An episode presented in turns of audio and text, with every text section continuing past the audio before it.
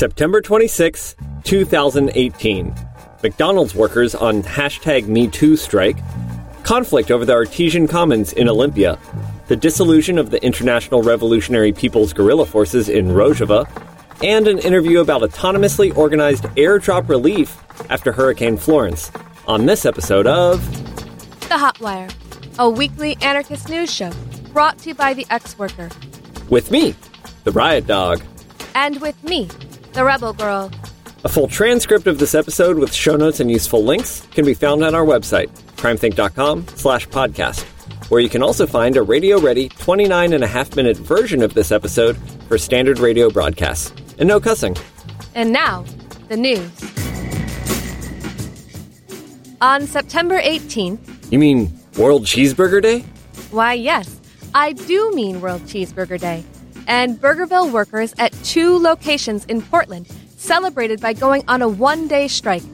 The Burgerville Workers Union is organized through the IWW, and it's the first recognized fast food labor union in history.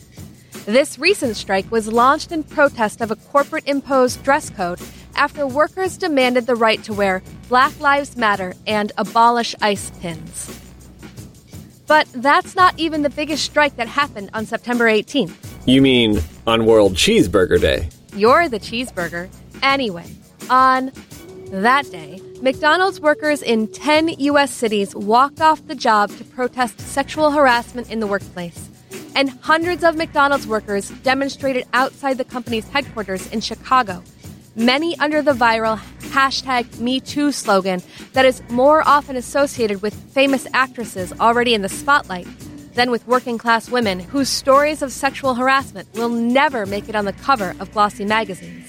Wow, has anything like this happened before? Well, Fight for 15 is saying that it's the first strike in the U.S. specifically against sexual harassment. But women led strikes go back to the 1912 Lawrence textile strike we discussed last episode. And on March 8th this year, a reported 5 million Spanish workers participated in a nationwide feminist strike. And sexual harassment was definitely among the issues highlighted by organizers there. Parkdale Organize reports that on Tuesday, tenants on rent strike at 1336 King in Toronto demonstrated outside the posh home of their landlord, Marina Germusa, who, in August, tried to strong arm some of the tenants into signing forms that would end their tenancy, a tactic she has shamefully used on tenants who are ill, elderly, or have limited English. In England, Uber Eats drivers and riders, also organized through the IWW, have been going on wildcat strikes in London, Cardiff, Glasgow, and Plymouth. It's not the first time either. Uber Eats employees in Plymouth first went on strike in June over their measly pay. Today, September 26th, is the four year anniversary of the massacre and disappearance of the 43 Normalista students in Ayotzinapa, Mexico. In the state of Guerrero, masked rebels kept their memory alive by attacking a state infantry barracks with projectiles and Molotov cocktails hurled from the passenger seat of a truck. And in Kiev, Ukraine, anarchists also set fire to a police training center there. The Artesian Commons in Olympia, Washington, whose literal closure we reported on in Hotwire number 35, was popularly reopened on September 22nd in the middle of the day. A city council meeting on September 11th unsurprisingly did not open the park back up, despite a 60 person march to the meeting in support of repealing the no sit slash no lie anti houseless law that led to the eviction of the houseless community that depends on the Artesian Commons. So, at 1 in the afternoon on the 22nd, 100 people tore down the fence around the empty, unused park and filled it with banners and ribbons and chalk art. Music and singing and basketball games, and there was also a free hot meal courtesy of Food Not Bombs. Police arrived two hours later, shooting pepper balls into the crowd and arresting two. Once the police had dispersed people out of the park, they left, so people went back and tore down the fence again, and police returned shortly with concussion grenades and attempting more arrests. Good luck to the common defenders in Olympia. We wish you victory, and remember what's at stake. The enclosure of the commons is what set capitalism in motion. It's true. Over the weekend, anti fascists turned out in Memphis, Tennessee to oppose a pro Confederate group's protests of removed Confederate memorials. On Friday, anti fascists crashed the pro Confederates interviews with local media by chanting the ever classic No Trump, No KKK, No Fascist USA. Then, in a novel move, disrupted the pro Confederates caravan by infiltrating it with their own cars, which led some Confederate supporters to split off and get lost. Later on, anti fascists surrounded the pedestal of the former statue of Nathan Bedford Forrest and prevented the pro Confederates from gathering there. On Sunday, anti fascists tailed the pro Confederates as they marched around town and taunted them when they were informed that their destination, a park that was the former site of a Jefferson Davis statue, was closed for the weekend. The previous weekend in Johnson City, Tennessee, a pathetic showing of just six League of the South racists gathered to harass the Pride celebration there. Over 40 anti fascists were there to oppose them and block them with banners so that parade participants didn't even have to see them. During the parade, anti fascists handed out flyers for a counter protest of the League of the South's next Tennessee appearance on September 29th. However, local media has been announcing that the pro Confederates have since canceled that event. For the latest updates, stay tuned to at Knox Radical on Twitter. Last Tuesday was the No Bayou Bridge Pipeline National Day of Action. And action there was. There were disruptions of banks funding the Bayou Bridge Pipeline in St. Louis, New Orleans, Knoxville, Tennessee, Portland, Oregon, and at Harvard University and the University of Michigan. In Bemidji, Minnesota, the Indigenous Women's Ginew Collective erected teepees in the path of construction vehicles working on the Line 3 pipeline. While, as the Earth First Newswire reports, a local Anishinaabe woman held a water ceremony on the bank of the river, offering medicine, prayers, and songs. In Rojava, the anarchist fighting unit, dubbed the International Revolutionary People's Guerrilla Forces, has announced its dissolution the group was formed by anarchists who had already been fighting in Rojava in March of 2017. In their final communique, the IRPGF states In our formation statement, we stated that our role was to be an armed force for the defense of social revolutions in Rojava and across the world, and to struggle against all forms of power wherever they exist. Today, this role has not changed. In fact, we uphold this role and our principles with even more determination and resilience. What has changed is our perspective on strategy of armed struggle and way of organizing. We call on and encourage all comrades to move on from the narratives and imageries of the IRPGF and to develop their own militant movements that are specific to their respective political, social, cultural, or even religious contexts and backgrounds. Above all, we urge comrades not to abandon the struggle against hierarchy in all its forms, to keep on progressing in praxis and continue to organize in revolutionary ways. IRPGF, thank you for your struggle and your idealism in the face of myriad enemy forces. We look forward to more of your reflections and analysis from your experiences with armed struggle. Earlier this month, a grand jury failed to charge cops from Portland State University over shooting and killing Jason Washington, a 45 year old black man who was trying to break up a fight at a bar. In response, on Monday, students and angry community members launched an occupation on campus calling to disarm university police. We interviewed one person involved in the occupation. Who are we speaking with, and what's going down at Portland State University? My name is Alyssa Pariah. I'm the co chair at Portland Jobs with Justice. And what's going on at Portland State University is that the campus police who were armed against the protest of students. Even me, when I was a student here, that's how old this fight is. Um, finally, did what we always told them they would do, which was to kill somebody, and uh, particularly a black somebody. Jason Washington was a husband, father, and grandfather, and his wife, kids, and grandkids have been here leading the struggle. And uh, yesterday, they helped us to lead the occupation and we are on day two now. We did not get swept last night. Uh, and the state newspaper, the Oregonian, have us on the front cover today. And all of the local news stations uh, have been here and were there for the rally yesterday that gave way to the occupation and a press conference that we had this morning.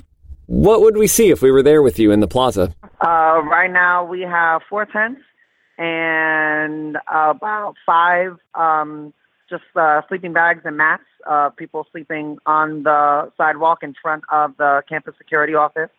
And there is a food table because we're doing uh, all day food serve. I got up at the butt crack of dawn this morning, and I'll be here until we close up tonight, uh, where uh, we're getting donated food from um, local local places around here that are down with the movement. Uh, we also have an info table uh, that are, uh, is on top of the steps leading up to the uh, main entrance, where there is a permanent vigil with candles and uh, pictures of Jason uh, and his family. There's been a bunch of occupations going on in Portland lately, right? Yes. Uh, yeah, Portland was the first city, as far as we know, that started uh, an ICE occupation in front of the, the ICE building here, where they regularly um, get people ready to deport. That where they come in, do their check-ins, and then surprise, surprise, actually we're kicking you the fuck out. And absolutely unacceptable. So when we did a vigil on one of those nights, that vigil also was um, a, a lead in to the occupation that grew and grew every day um, until we were finally swept up by DHS. And please don't let our nice, nice liberal um, mayor fool you. They absolutely worked in tandem with Portland Police Department and swept the camp and us from it and there are still comrades that we have to regularly do uh, support for uh, when when they come up for court.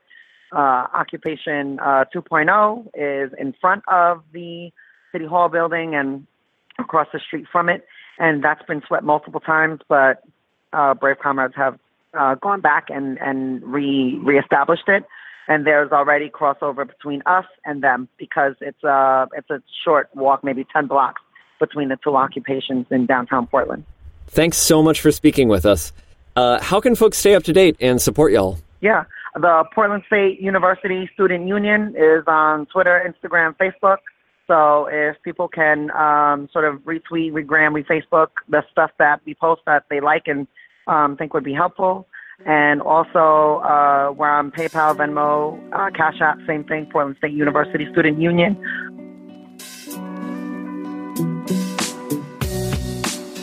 The effects of Hurricane Florence are still ravaging the Carolinas. The official reports of how many billions of dollars of damage there is will never speak to the amount of suffering this natural disaster is causing.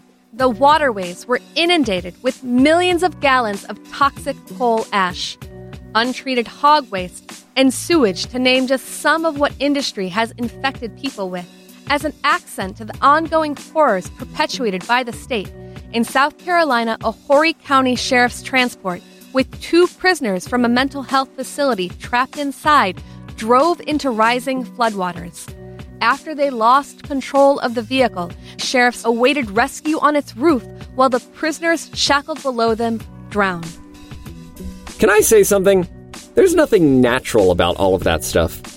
The only thing that made the poisoning of the waterways and the drowning of those two prisoners in South Carolina necessary is the way capitalism in the state orders society. Capitalism rewards those who pursue profit at the expense of our health and our earth. And while cops hide behind all that protect and serve nonsense, the degree to which they care about your life varies directly with how much you are literally monetarily worth. The priorities of capitalism and the state are a standing death sentence for the unwanted of society, not to mention the planet.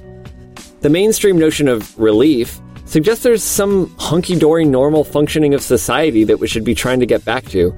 But, like, even if someone's house doesn't flood or have a tree bust through its roof, the precarious situation that so many people already live in means that a few days or weeks without electricity, without drug clinics, without a paycheck, or without the charity economy that so many already depend on, it can be just as devastating as what you see in any Habitat for Humanity ad that pops up on YouTube.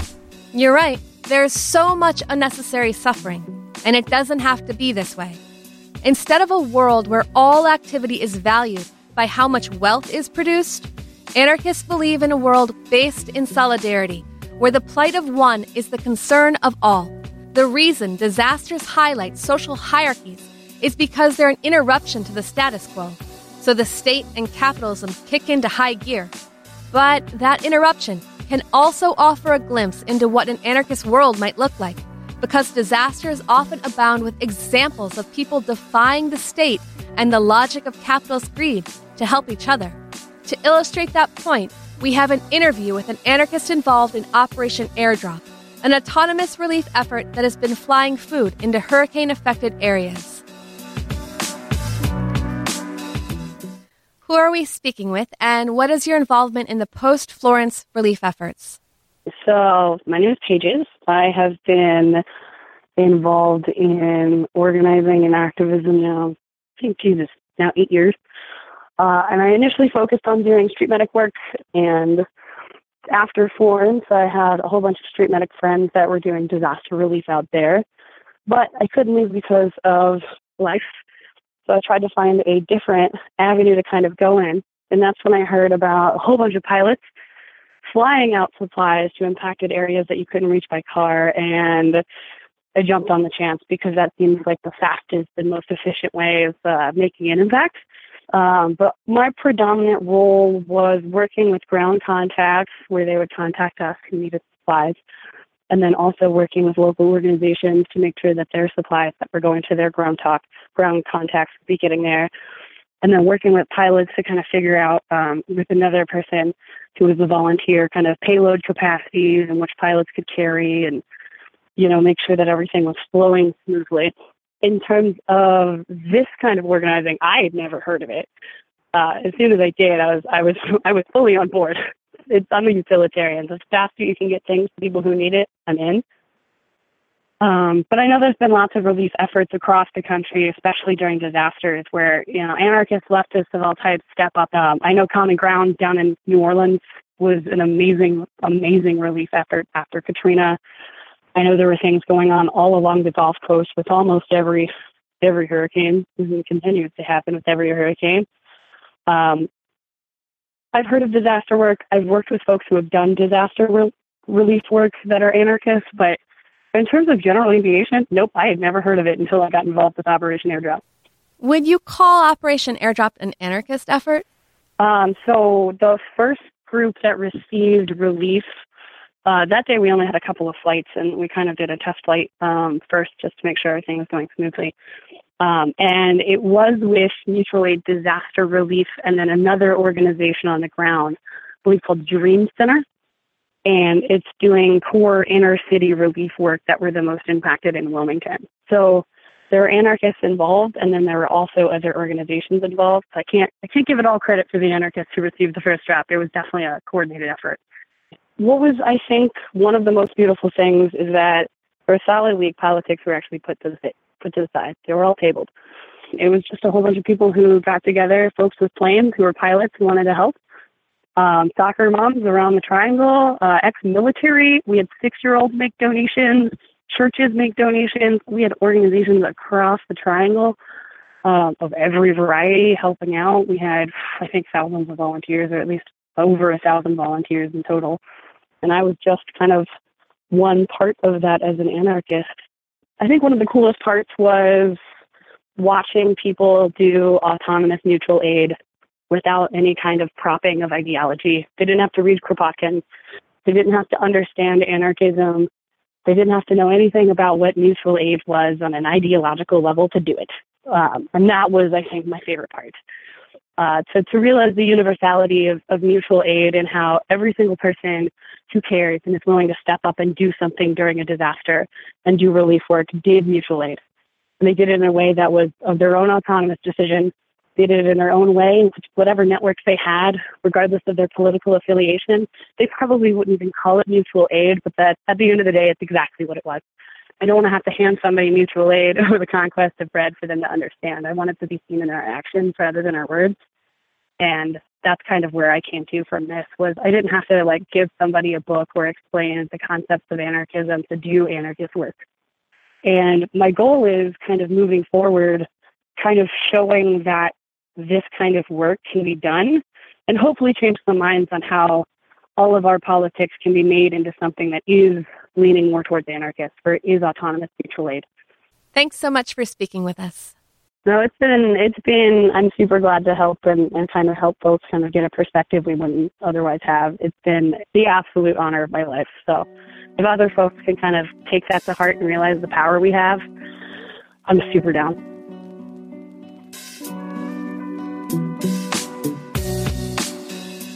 You know, I'm not sure I agree with the whole putting politics aside thing. What do you mean? Well, I definitely get how Operation Airdrop is an example of how people naturally organize outside of the state and capitalism to get needs met. And that's great. But without an analysis of who gets excluded from traditional relief efforts, you know, like undocumented folks or other people who don't want to risk being around cops, it's hard to say whether we're helping folks who wouldn't otherwise see that relief or just duplicating other efforts. I mean, I can understand what Pages is saying, though. In the immediate aftermath of a disaster, you just want to get that stuff on the ground as fast as possible. You can't wait to lay a perfect blueprint before you act. I think the most insidious stuff will come in the following months.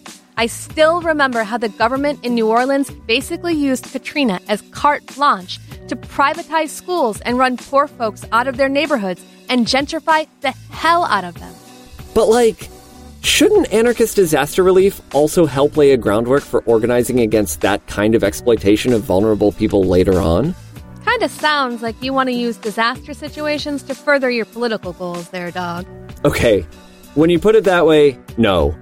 But, like, I do think that building community resilience should be the goal, not, in the words of last episode's interviews, the helpers helping the helpees. Dear listener, we want to know what you think. Drop us a line at podcast at crimethinc.com and tell us what you think about anarchist disaster relief, especially if you have any experiences and reflections from doing that kind of work.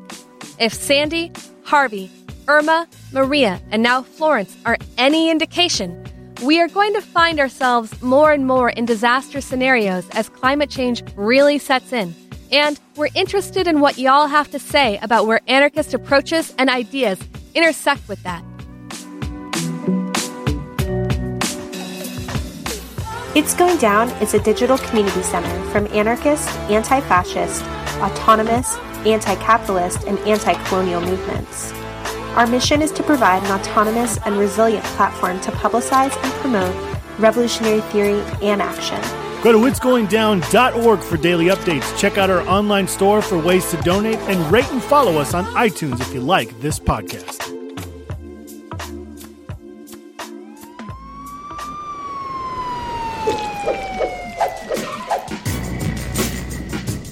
In this week's Repression Roundup, Contra Info reports that for the last two weeks, the German energy giant RWE, with the assistance of a large police deployment from all over the country, has been evicting the Hambach forest occupation. Since September 16th, there have been five arrests of activists, all of whom are being held in jail.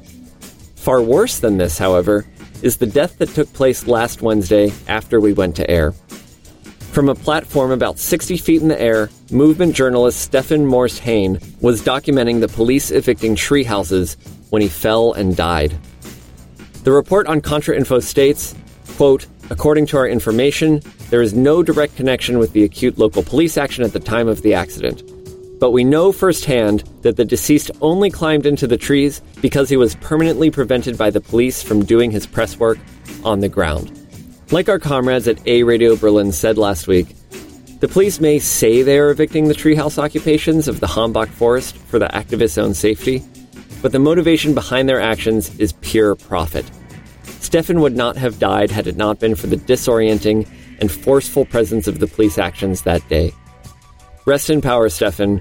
Wherever you are, we hope you can rest easy knowing that the struggle to defend the forest continues.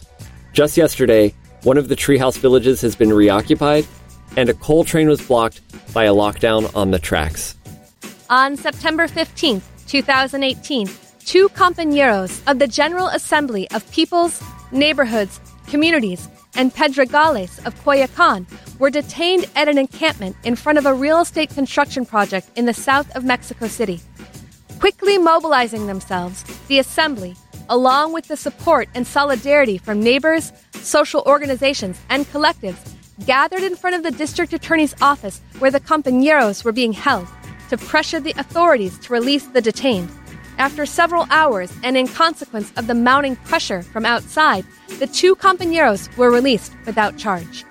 The FBI is making the rounds these days, harassing and visiting activists in southeast Michigan, which they've been doing since the spring following the Stop Spencer demonstration at Michigan State University. The FBI agents have been asking general questions regarding anti fascist and other organizations, including Redneck Revolt, the IWW, and Solidarity and Defense. Visit miantirepression.org for more information. And both local police and the FBI have been harassing someone who was arrested in Chapel Hill, North Carolina, during the toppling of the Silent Sam Memorial.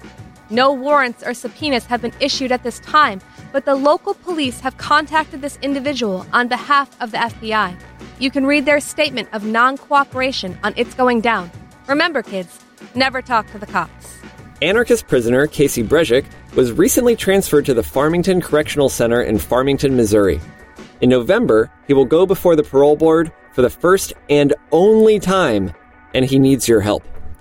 Thoughtful and well composed letters to the parole board by people who care about Casey and are willing to offer support to him during his transition back to life outside of prison can make it more likely that Casey will be released. Please write a letter on Casey's behalf. It will only take a few minutes, but it could make a big difference for his life. We have a sample letter in our show notes. Prisoners held captive by the state of South Carolina have been on a one year lockdown at Lieber Correctional. That's right, for the last year. Prisoners have been confined to their small cells 24 7.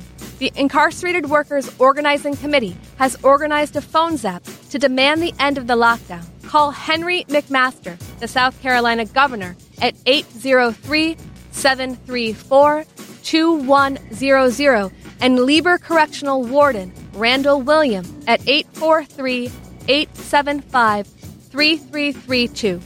Mapuche leader Facundo Jones Huala was extradited to Chile last weekend and has started a hunger strike on Wednesday in protest against Argentina's decision to ignore the United Nations Human Rights Committee's demand to postpone the process. The Mapuche people have been battling the government as they try to regain land lost during Chile's 19th century expansion southward into Mapuche held territory. According to reports, Jones allegedly participated in a fire attack on a farm in 2013 in Chile and was found in possession of a firearm. Six others were arrested but later released for lack of evidence. His new trial in Chile will begin on December 4th. In the aftermath of the 2018 prison strike, prisoners incarcerated in California, Florida, Georgia, Mississippi, Missouri, New York, North Carolina, Ohio, Pennsylvania, South Carolina, Texas, and Virginia have reported suffering prison abuses associated with their involvement, actual or perceived, in the 2018 prison strike. But jailhouse lawyers speak reports that some prisoners are engaging in strike activities indefinitely. There are prisoners going into their fourth week of a hunger strike in the California State Prison in Lancaster. And David Easy and James Ward have reinitiated hunger strikes at Toledo Correctional Institution in Ohio. In August, Immigration and Customs Enforcement agents arrested a longtime U.S. resident protesting against ICE in San Antonio, Texas. The FBI stepped in for an interrogation, telling the resident, 18 year old Sergio Salazar, aka Mapache, that his immigration status has been revoked because he was, quote, a bad person. They gave him the choice of either informing on his comrades who were simply involved in protesting ICE or staying locked inside a detention facility. Finally, after about 40 days, Mapache decided to opt to be deported to Mexico and is now in Monterrey. While this means that he left the prison behind him, it also meant that for 10 years he is banned from returning to the United States, where he has lived almost his entire life. There's an excellent interview with Mapache up on itsgoingdown.org. Check it out. And now, for prisoner birthdays and next week's news. September 29th is the birthday of Jorge P. Cornell of the almighty Latin king and queen nation, who was targeted after working on gang truces and other street level community organizing. Of course, the state doesn't have a charge for community organizing. So, like the J20 case and plenty of other political cases, the state used the vague language of conspiracy law to secure a conviction. Check out episode 17 of The Ex Worker to hear an interview with an anarchist involved in Jorge Cornell's support. October 3rd is the birthday of Skelly, one of four Occupy Cleveland activists who took non cooperating plea deals after being entrapped in an FBI concocted bomb plot. In our show notes, we have addresses for Jorge and Skelly, along with a useful guide for writing prisoners from New York City anarchist Black Cross. And now for next week's news our list of events that you can plug into in real life. Alerta! Under the guise of a pro open carry on campus rally, the quote, Kent State gun girl, Kaitlin Bennett, is coordinating with campus police to hold a rally with armed white supremacists from the group American Guard in attendance. The Facebook event has been postponed, but a post on It's Going Down shows that she is still coordinating with fascists for it to take place. And the post calls for anti fascists to show up on September 29th at Risman Plaza on Kent State University in Ohio from 1 to 5 p.m. In Berlin on September 29th, there is a demo in defense of Liebig 34, a self organized anarcha queer feminist house and social center. Gather at 6 p.m. in Wismar-Platz Square. This weekend, Mutual Aid Disaster Relief will present in Tucson, Arizona. On Friday, September 28th at 7 p.m., they will host Protectors versus Profiteers Communities in Resistance to Disaster Capitalism. And on Saturday, September 29th at 10 a.m., they will host Giving Our Best, Ready for the Worst Community Organizing as Disaster Preparedness. Both workshops will be held at the MST Global Justice Center on East 26th Street. On October 1st in Raleigh, North Carolina, there is a noise demonstration to support prisoners facing retaliation from the national strike against prison slavery. Gather at 8 a.m. sharp outside the North Carolina Department of Public Safety on MLK Boulevard. Anti fascists in Providence, Rhode Island are calling for action against an alt right resist Marxism rally at the Rhode Island State House at 10 a.m. October 6th.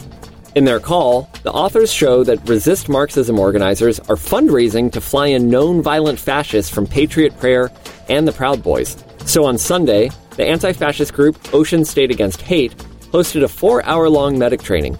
But whatever your skill set is, show up to Providence on October 6th to show the fascists that wherever they come from, they're not welcome. A coalition of anti fascist groups is calling for a unity demonstration against a far right football hooligan event in London on October 13th. Email ldnantifascists at riseup.net for more info. In Brooklyn, New York on October 19th, there's a benefit punk show to raise some funds for recently released long-term political prisoners. It's at 8:30 p.m. at Pine Box Rock Shop, and no one will be turned away for lack of funds. If you're in the Balkans this weekend, make sure to check out the CrimethInc table at the 12th annual Balkan Anarchist Book Fair on September 28th to 30th in Novi Sad, Serbia. The book fair features presentations on Israeli anarchists in solidarity with the Palestinian liberation struggle, migrant solidarity work from Hungary to Bulgaria to Greece, and a CrimethInc presentation on democracy and the rise of fascism. Find out more at BASK 2018 that's B A S K 2018.noblogs.org. The Anarchist Book and Propaganda Gathering in Santiago, Chile, is taking place October 13th and 14th in the historically rebellious neighborhood La Victoria. Find out more at encuentroanarquista.org. And that same weekend, there's an anarchist tattoo and piercing gathering in Pelotas, Brazil. On October 20th and 21st in London, England, instead of an anarchist book fair, comrades there are organizing a decentralized anarchist festival. If you want to be part of it, email anarchistfestival at riseup.net. From October 26th to the 28th, there's also an anarchist book fair in Lisbon, Portugal, and the Seattle Anarchist Book Fair is taking place on November 17th and 18th, with over 30 groups and publishers already participating. Check out seattleanarchistbookfair.net for more. And lastly, the 2019 Certain Days Freedom for Political Prisoners calendar is now out. The calendar is themed around health slash care, and it features art and writing from current and former political prisoners like David Gilbert, Mike and Chuck Africa, and Laura Whitehorn. Find out more at certaindays.org. And that's it for this Hotwire. As always, Thanks to Underground Reverie for the music, and thanks to Alyssa and Pages for the interviews. Stay in touch with us by email at podcast at crimethinc.com or follow us on Twitter at Hotwire Weekly. Don't forget to check out all the links, mailing addresses, and useful notes we customized for this episode at crimethinc.com. You can subscribe to the Hotwire on iTunes or wherever you get your podcasts. Just search for The Ex Worker. You can also listen to us through the Anarchist Podcast Network, Channel Zero. And believe it or not, every Hotwire is radio ready. So feel free to put the Hotwire on your local airwaves. If you do, let us know so we can plug your station. Stay informed, stay rebel, plug into the Hotwire.